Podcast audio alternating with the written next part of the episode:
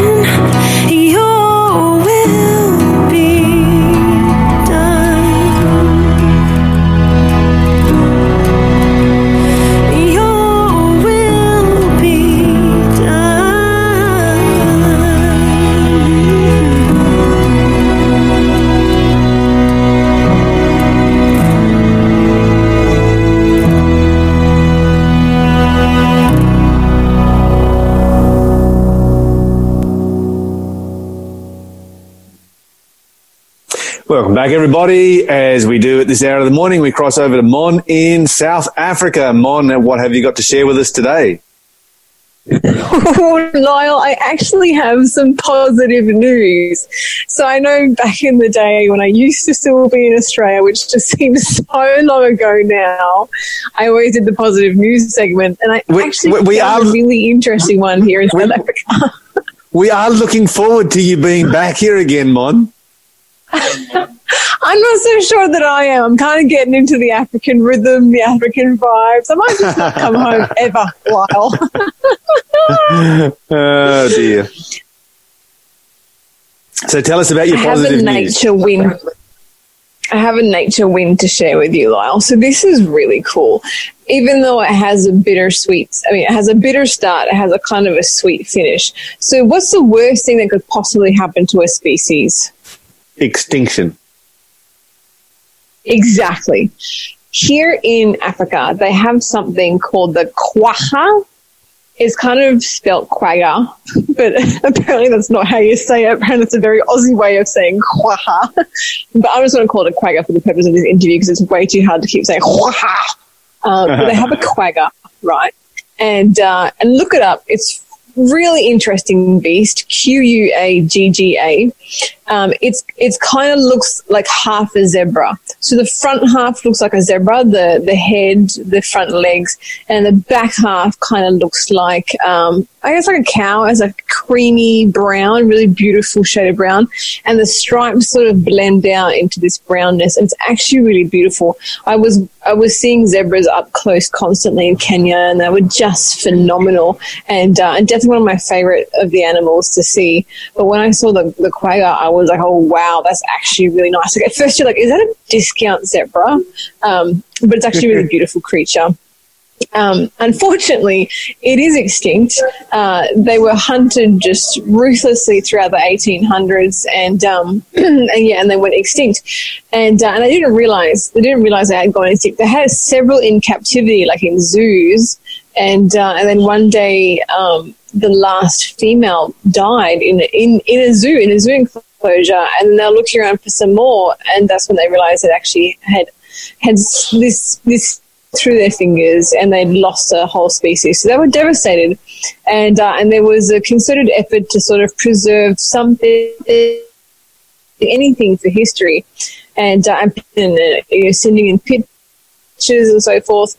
And, um, and a taxidermist in the process of um, stuffing a calf, a, a, a di- the calf had died, and he chunk of flesh still attached to the hide.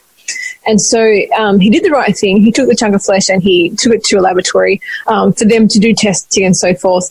And uh, information that they harvested the, from the DNA, they actually discovered that the quagga was not its species. It was actually a subspecies of, which you might think like? But really good news because it means if it's a subspecies, you could potentially breed it back. And um, they had that information for a while, but then in the in the eighties.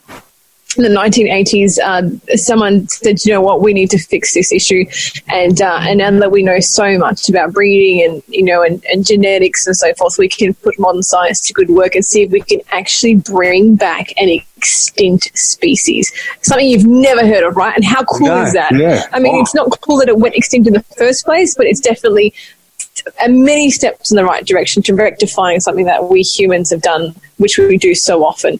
And so they started the Quagga project, and you can actually go more of this. It's super fascinating. Um, and they got zebras. Um, they started breeding them. They got ones that had like pale stripes because there are two different kinds of zebras. There's the common zebra, which is the one that has a really strong contrasting uh, black and white stripes. And then you have um, something called the grey zebra, where the black stripe isn't nearly as strong. Um, but they would, you know, just the same way in the Bible, how they had the spotted ones and the non-spotted ones. You know, you know that story of Jacob and Leah and Rachel, and you know, it was all that kind of stuff. And so they um, they started working on it uh, in the you know 30, 40 years ago, and now there are about 116 of these new quaggers. They can't really call them quaggers, you'd lose it, but they're as as close to it as you will get. And they've released them into the wild now, and uh, and they're actually in the mountains around Cape Town. So I'm on an absolute mission. I'm hunting um, to see if I can spot one of these one of these species that was literally brought back from the dead. That's amazing story, Mon. That's really sensational. And uh, um, what are your chances of actually seeing one in the bush? Well, apparently it's pretty high. Apparently, like they're because they're so protected and they're quite revered now. Um, you know, animals that usually are quite protected usually get quite, quite gutsy. I mean, quokkas on Rottnest Island over in Australia, they'll just take a banana out of your handbag if you're not careful because they're so protected. Um, so I should have a pretty good chance. I just have to, I just have to go to the right region. So there's the University of Cape Town, uh, which is set in the foothills of Table Mountain, and uh, and apparently they just roam you around in there. Um, I do have to be a little bit quiet. Um, and I have to sort of get on the campus. Uh, I'm, I'm, pretty sure I can get I can get through with it. The, laws here are very lax in almost every regard. Um, uh, for example, today I'm going to talk about this in, an, in, a later episode, but today I actually went to a township. Township is what they call slums or ghettos here, and um, uh, I did a, a, walking tour, and yes, it's incredibly dangerous, but I was very safe. I was with a guided, uh, I uh, had a guided um, tour guide with me, and uh, and we had police protection and so forth. But one of the aspects was they, the lady took me into a primary school and pictures of the students, mind-boggling to school and take pictures of the students. Um, incidentally, it was nap time, so it was sleeping students. I could just walk through school. So getting onto a campus and roaming around in the bush is not much of an issue here, whereas in Australia, you'd be put in prison for doing that. Um, so yeah, so I reckon I have a pretty high teaching hunt down uh, a local guide and see if I can get some intel, um, you know, seasonal information and, uh, and maybe some tips and tricks. Hopefully, I will get a shot. Even better yet, I'll get a selfie and I'll post it onto our social media. Yeah, so this is your mission, Mon. You know how they all do a uh, a quokka selfie on Rottnest Island. Your mission now is to do the equivalent with uh, with a with a quagga selfie and see see if you can get him to smile the same way that the, the, the quokka ones do.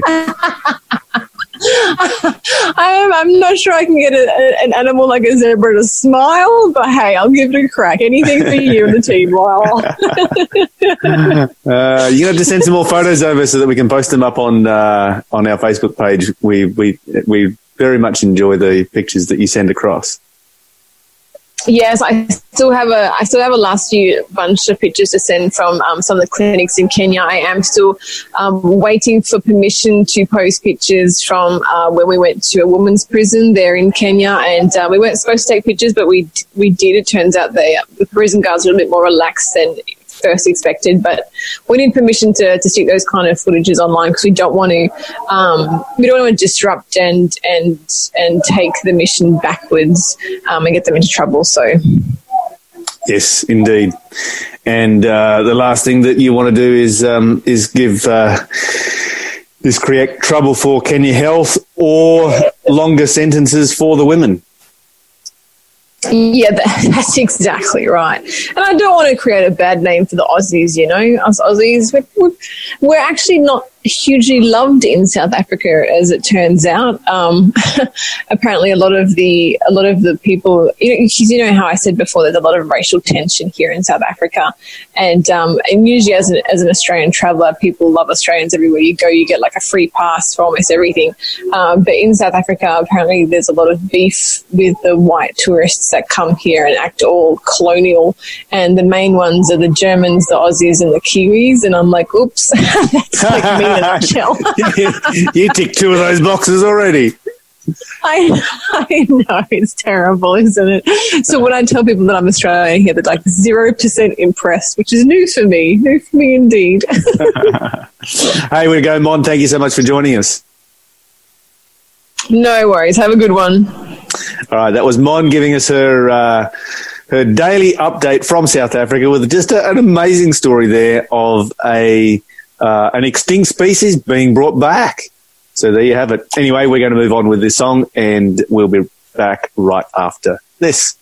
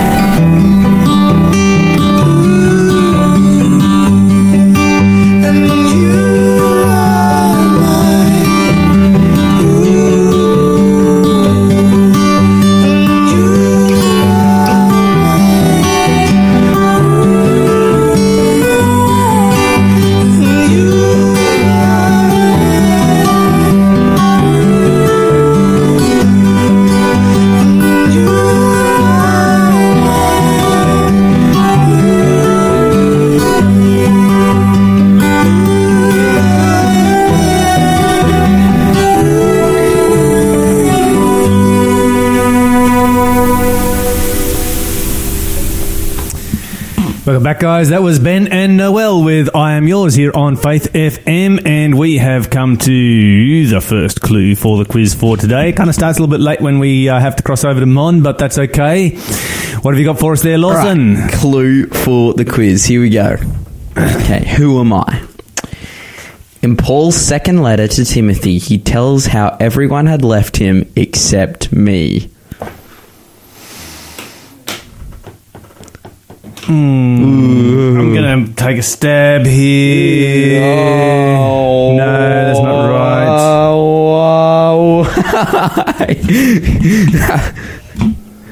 oh no, you're incorrect. Sorry. Ah. If you know who this is, Ah, I, got, I think I think I've got it. I think I've got it. Too late. Too late. if you know who this is, give us Double a call prizes. on one 324 843 and you will get double prizes. Remember, someone got double I've been prizes doing yesterday. badly at the quiz lately. you need What to- is with that? You need to step your game up, Lyle. You just need to Unbelievable. Get your head in it. Yeah. But, anyways, what is going on around the world in current news? All right. So what is uh, happening is that there is a new study that has come out. Um, another study, should I say, stating what we already know in relationship to type two diabetes. Okay. um, which of course is fully re- reversible through. Uh, and, and this one, well, I guess the thing that makes this study different is that it was only looking at the issue of weight loss. So it wasn't, you know, it wasn't a total lifestyle change, you know, plant based diet, all that kind of stuff. Um, we know that that will reverse diabetes, but this was just looking at weight loss. Just, just all you do is lose some weight, and uh, they have decided that definitively.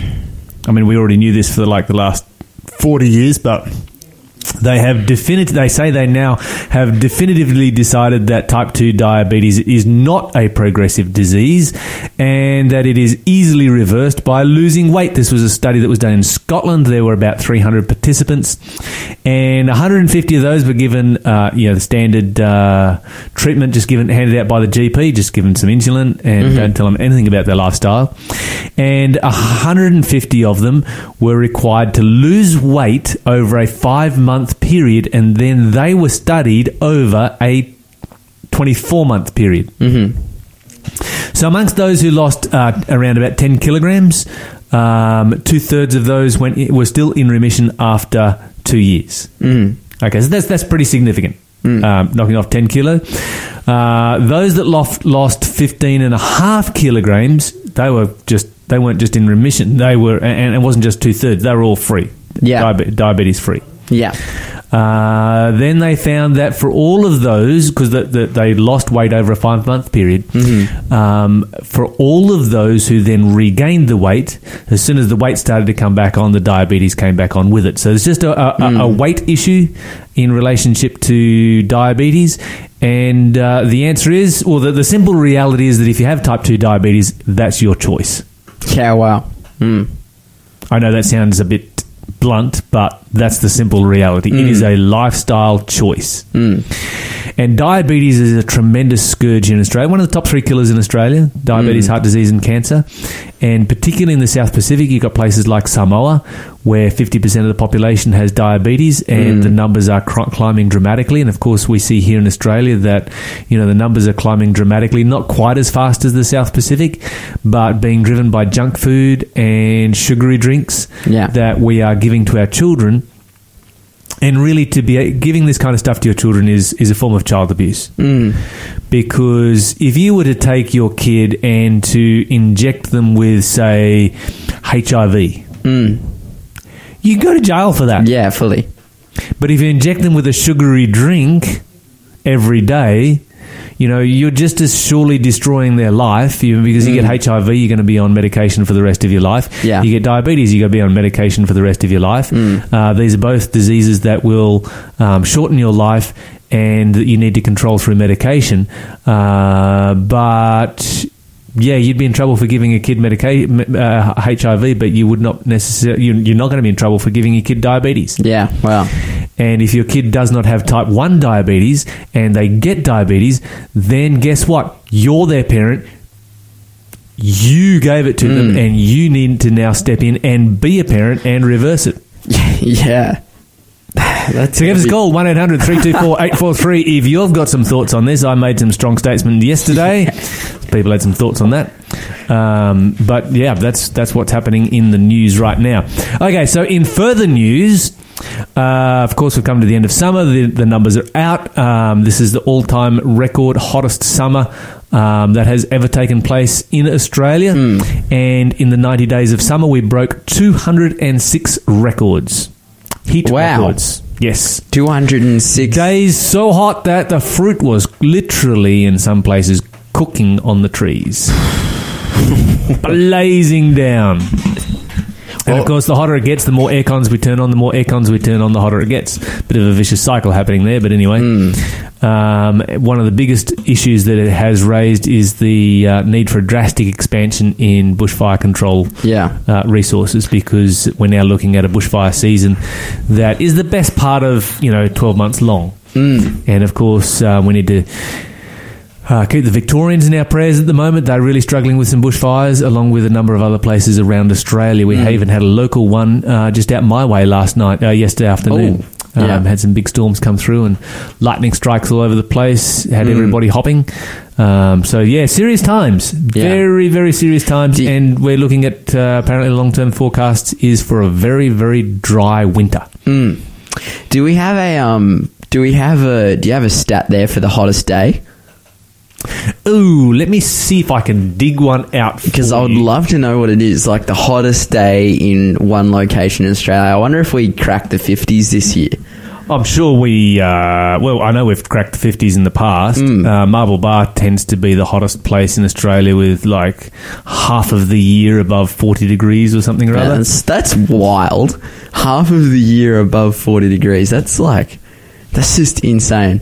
I think it also like is this you know can we directly ascribe this to global warming? Like is that is that what's going on?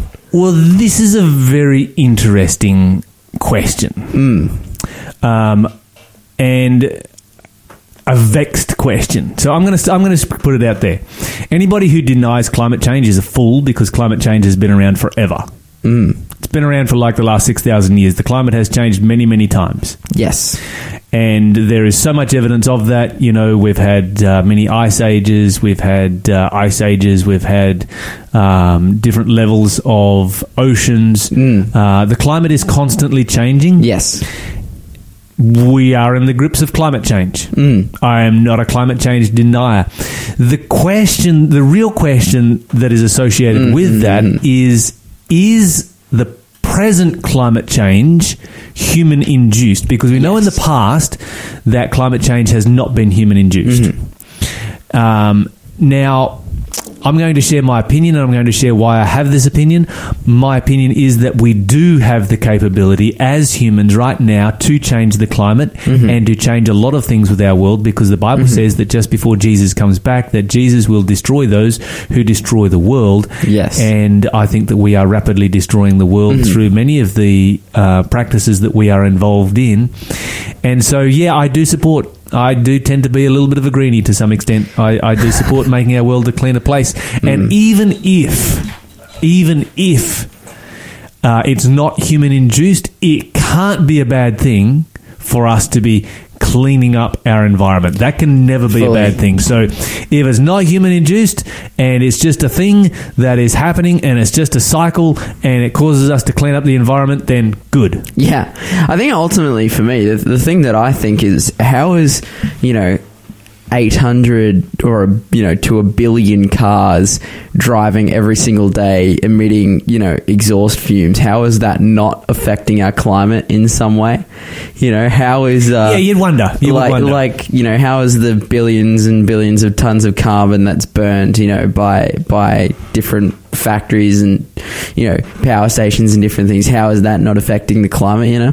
But anyways, do you have a statistic? What was the hottest day this year? I'm still looking for statistics. Oh, okay. Um, just, just like you, you think you would uh, punch something in here. and it would Hottest just- day of the year, and then it'd tell you what it is. But Yeah. classic Google. I move. mean, uh, Victoria, I've got a temperature of 48.8. It's Mm. getting up there. Um, but it's giving me state records. I don't want a state record. I want a, a record for the hottest day in Australia ever. Why can't it? Why can't it? What is wrong with Doctor Google this morning?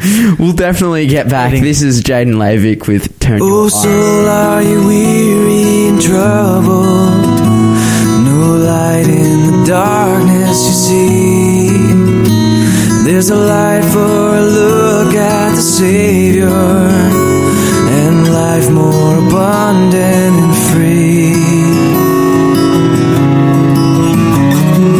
Turn your eyes upon Jesus.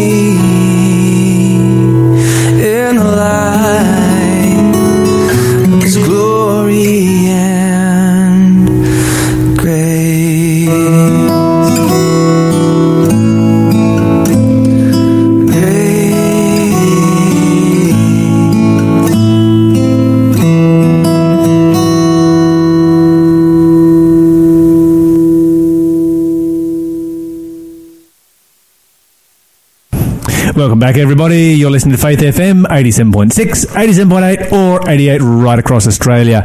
And we have come to the interview part of our breakfast show. Joining me on the phone this morning is none other than Kent Kingston, editor of Signs Magazine. We always enjoy Kent's segments as he updates us on the latest adventures in Signs Magazine. Kent, welcome to the show. Thanks so much, Lyle. It's fantastic to be here on Faith FM again. Thank G'day, Australia. Yeah, absolutely. Now we're moving on into the year is marching by. We're up to uh, the March edition of Signs. What can you tell us about? Apparently, there's some uh, famous photo on the front of this uh, this particular edition. Well, the the photo itself, I mean, I it might not be that famous unless you're a, you're a real uh, photography fan. Um, if you have a net, if you have a look on Netflix, there's a, a series there called Tales by Light um, that looks at various different photographers, and uh, one of the um, the key sort of producers of that, who, who's helped with it, I think they helped with the soundtrack, they've helped with other aspects, but also one of the episodes focuses on this particular photographer. His name is Simon Lister, and uh, it's one of his photos that is on the front of the March signs of the Times. It's it's a young uh, African girl uh, looking directly at the camera. It's uh, you know quite a, a striking image, um, as a lot of his, of his images are. Um, look, my, the uh, assistant editor of Signs, Daniel Kuberek, and myself heard Simon Lister speak at a conference last year, and Daniel in particular was really taken by by his photography because you know Daniel's a bit of a bit of a photographer himself. So um, yeah, and and I was excited about the fact that he'd done a lot of motorcycle touring around the world, particularly in developing countries. Oh, wow. Um, but yeah, I know. Wouldn't wouldn't that be awesome? Um, so, what if you travelled overseas um, to developing countries a Ireland? I think you probably have, you, you'll know that when you come to a, a remote sort of area in a developing country, the kids in particular are really excited to, you know, have a visitor from the outside. Yeah, and, will will will jostle one another to get in front of the camera. So it's it's really not a challenge to uh, to talk kids into having their photo taken. Um, so yeah, so Simon started taking these photos. Often they were you know like direct gaze into the camera, um, and his photos sort of caught the attention of a few people, including UNICEF, you know the United Nations um, Children's um, Agency. So and they said, hey, wow, you know, would you like to keep doing this, but for us? And they sent him to particular locations um, and um, you know to record what's going on on there. Uh, two things that he focused on. One is child labour, so he actually got right into factories and things like that where kids are, are in there working. Um, but he also got to uh, take photos of some of the UNICEF programs that are happening where kids are getting an education and, and all this sort of stuff. So kind of telling the story visually, and the result is you know is really striking. And look, Simon, you know certainly like a lot of us does have a spiritual side, and so in, in the uh, interview that he did with Daniel, he certainly does talk about his his spiritual perspective as well, and how he really feels he needs to fortify himself spiritually to to go into some of these places and to see some of these situations, and you know feeling helpless to do anything about it. So yeah, that's that's our front cover story. No, fantastic, and that um, you know, I mean, I mean, what an adventure, and there's there's certainly a little bit of danger involved in that kind of thing as well. I've been to some developing countries, and we'll be travelling to one in a couple of days from now, heading over to Ethiopia. Oh, great. And yeah, just randomly cruising around on a motorbike, I can imagine you could be in some dangerous situations at times, but. Um, Fantastic that he's able to shine a light on, you know, what is what is happening and some of the needs that our world has, some of the, the desperate needs that our world has.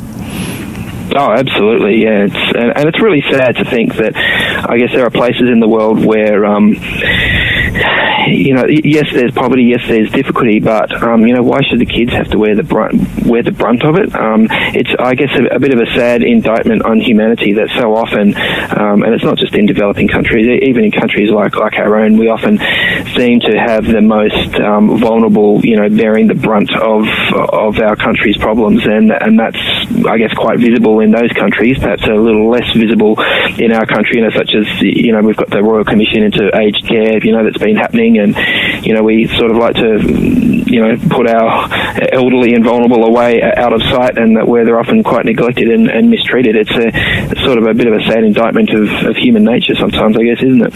Yeah, it is indeed. And uh, Monica's been over in Kenya for the last month and been seeing, you know, a lot of this kind of thing, you know, firsthand, um, child labour and slave labour and so forth.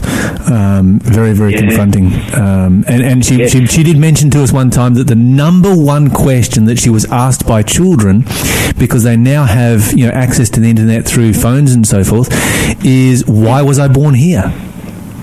Yeah. Yeah, this was a question that Yeah. we never used to get asked, but wow, heavy stuff. Yeah, very, good question. Look, it, sort of leads naturally in, into a, another article that, that is in the March uh, edition um, that's entitled The Jesus Paradox. And it looks at a, a particular uh, young lady uh, who grew up in Pakistan. Um, she actually lived under the Taliban at one stage. You might have heard of her, uh, Malala Yousafzai. Um, she's actually a, a joint Nobel Prize winner, Nobel Peace Prize winner yeah. a few years back. But you know, here's this schoolgirl who, under the Taliban, um, the the BBC actually helped her to um, to send her anonymous blogs out to the world about what it was like to live under the Taliban, and she ex- expressed her displeasure of having the Taliban um, close down girls' schools, and you know, she she was really keen on school, and she sort of wasn't allowed to go, and boy, was she upset. Um, so when the Taliban, you know, were finally uh, booted out of there, uh, her identity was revealed to the world. Um, but instead of saying, well, you know, that was my 15 minutes of fame, you know, now I'll, you know, get on reality TV or something, uh, or, or, a Bollywood career, um, she just kept um, pushing um, this issue of girls' education, and you know she's since travelled all over the world. She's helped start schools in refugee camps for disadvantaged kids there, um, and so yeah, this this story of Malala's is sort of a jumping off point to um, to what the article calls the Jesus paradox. It's sort of this idea of you know when the weak are somehow strong. I mean, you know, here's this Pakistani schoolgirl in in a hijab um, who's you know doing these incredible things all over the world, and the, uh, the the article sort of goes on to explore this idea of how sometimes the most powerless among us can actually have the most powerful witness, and and I guess the the climax of the article is looking at you know Jesus himself. Um, you know, we talked about you know Jesus had victory um, over sin. You know, Jesus was uh, you know somehow somehow the hero of the story, but his most heroic moment is when he's there, you know, pinned up naked on a on a wooden Roman cross. You know, how is that a victory? There's a, a strange paradox in that, which is you know why the article is called the the Jesus paradox. Um, to understand how when sometimes when uh, when well when Jesus seemed to be at his most weak, he was actually at his most strong and victorious, and that can often be the case in, in our lives too. You know, when we're prepared to admit our weakness to God, to say, look, I'm I'm inadequate here. That is precisely the point where God is most able to step in and you know bring His power to bear and actually you know make a, an incredible difference to our lives. And that's a great illustration too, because you know we may never have heard of this girl at the level that we have if you know she gra- graduated from Harvard or Yale or somewhere or other. Um, but because she came from such a place of weakness, it's made her, Yeah. pow- her it's made her work so powerful. Oh, absolutely, yeah, yeah. Mm. Fantastic. Very- what else is happening? In, what else is happening in March? Okay, um, look, we are look. We do like to look at some sort of tough issues, and you know, because these are the issues people are struggling with. Um, one in particular is uh, looking at the issue of like being a good dad even after separation or divorce, and that that can be really tough. Um, so it's actually written by uh, a guy called Patrick O'Neill who lives on New South Wales Central Coast, and um, look, he has an incredible story himself because he and his wife for uh, for many years actually um, were foster carers. So apart from his own, I'm, I'm just actually trying to flip through to the article and find what, what it says in the bio there. He um, has uh, had six kids of his own, then two stepkids, and then more than 30 foster children. So this is a guy that, you know, I know, yeah. So when it comes to fathering, um, and he also has a psychology and a, and a management um, degree. So this is a guy um, who I'm going to listen to when, when it comes to uh, to fathering. Yeah, he's So, definitely yeah, got the he- runs on the he- board. I think so. So yeah, he, he, says some really interesting things about that uh, that unique contribution that a father can make to parenting, the the ways in which fathers and, and mothers can differ, um, and how it's incredibly important for a dad to remain, you know, wherever possible, uh, involved in in his kids' lives, even in those you know really difficult circumstances where the you know the marriage or the you know the parental relationship may have um, broken down. Yeah, I'm really glad that you've addressed this because it is an issue that is just a, such a common issue in our society today, and so many fathers out there dealing with it. So that's a really, really practical um, um, issue that you've tackled there, and, and one that I, Oh, yeah, we yeah. don't really hear much about it, do we? No, well, that's right. Um, I guess you know, men generally, you know, we tend to suffer in silence a bit, and you know, think it's the right thing to do to be stoic and sort of bottle it up. And I guess sadly, what often happens, you know, with us men is that those feelings can come out in negative ways. You know, sometimes in anger, um, sometimes in you know alcohol or you know other substance abuse.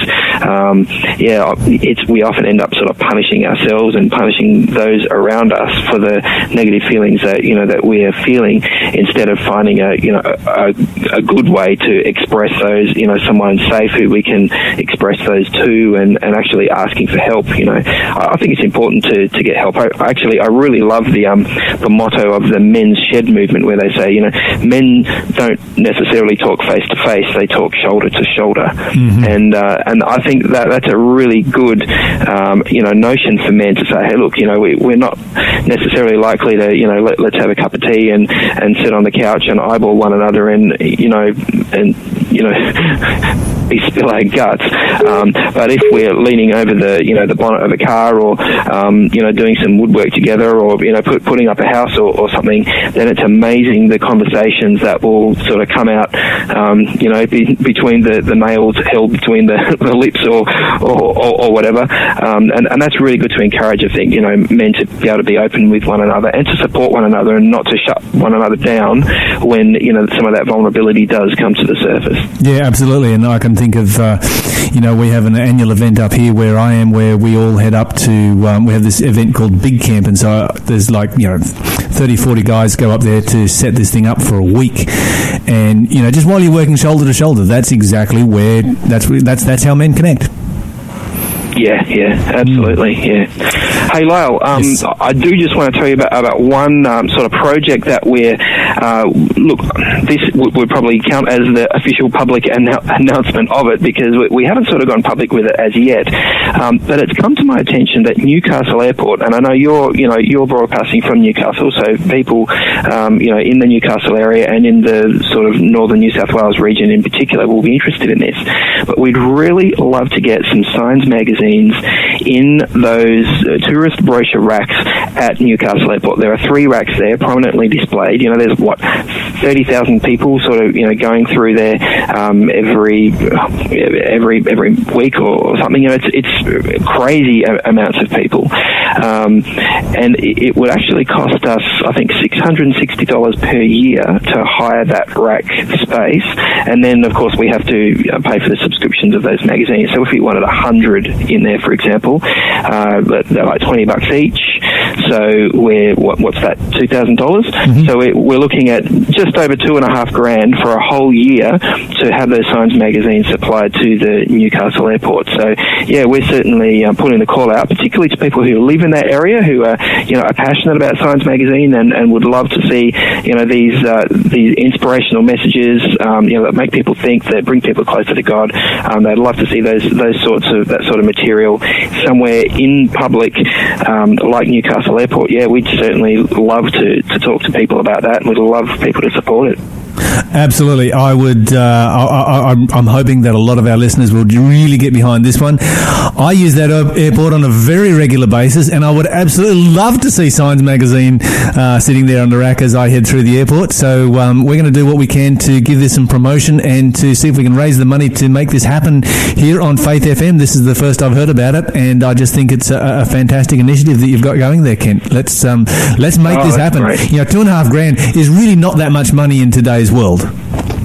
Yep, yep. And we have, Yeah, we so have look, a few, it- few people put in some significant money, and uh, and we are up and running. Well, that's right, and and it, look, it, does add up to a, a reasonably you know large amount for an individual person. But if we get a bunch of people working together, that'd be fantastic. And, and if it is a larger donation, we can also look at you know a monthly um, payment rather than a one-off if, if that helps. But look, if, if anyone is interested in, in helping us out there, you know, if you'd like to partner with us to make this possible, probably the best thing to do is to give us uh, send us an email. Um, that our email address is info at signsofthetimes.org.au.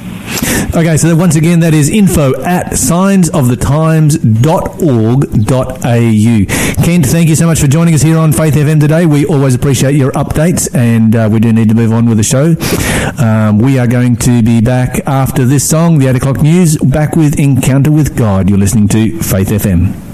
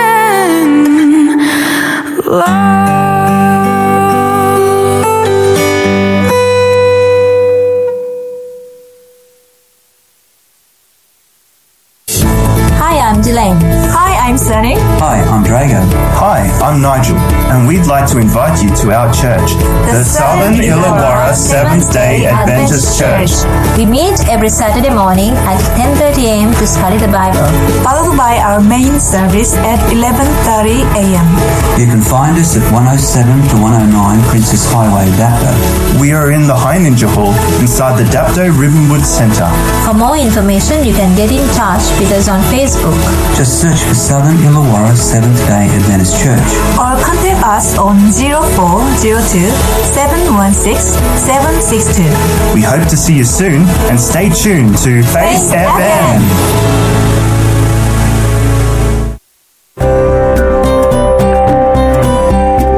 listening to Faith FM, positively different radio.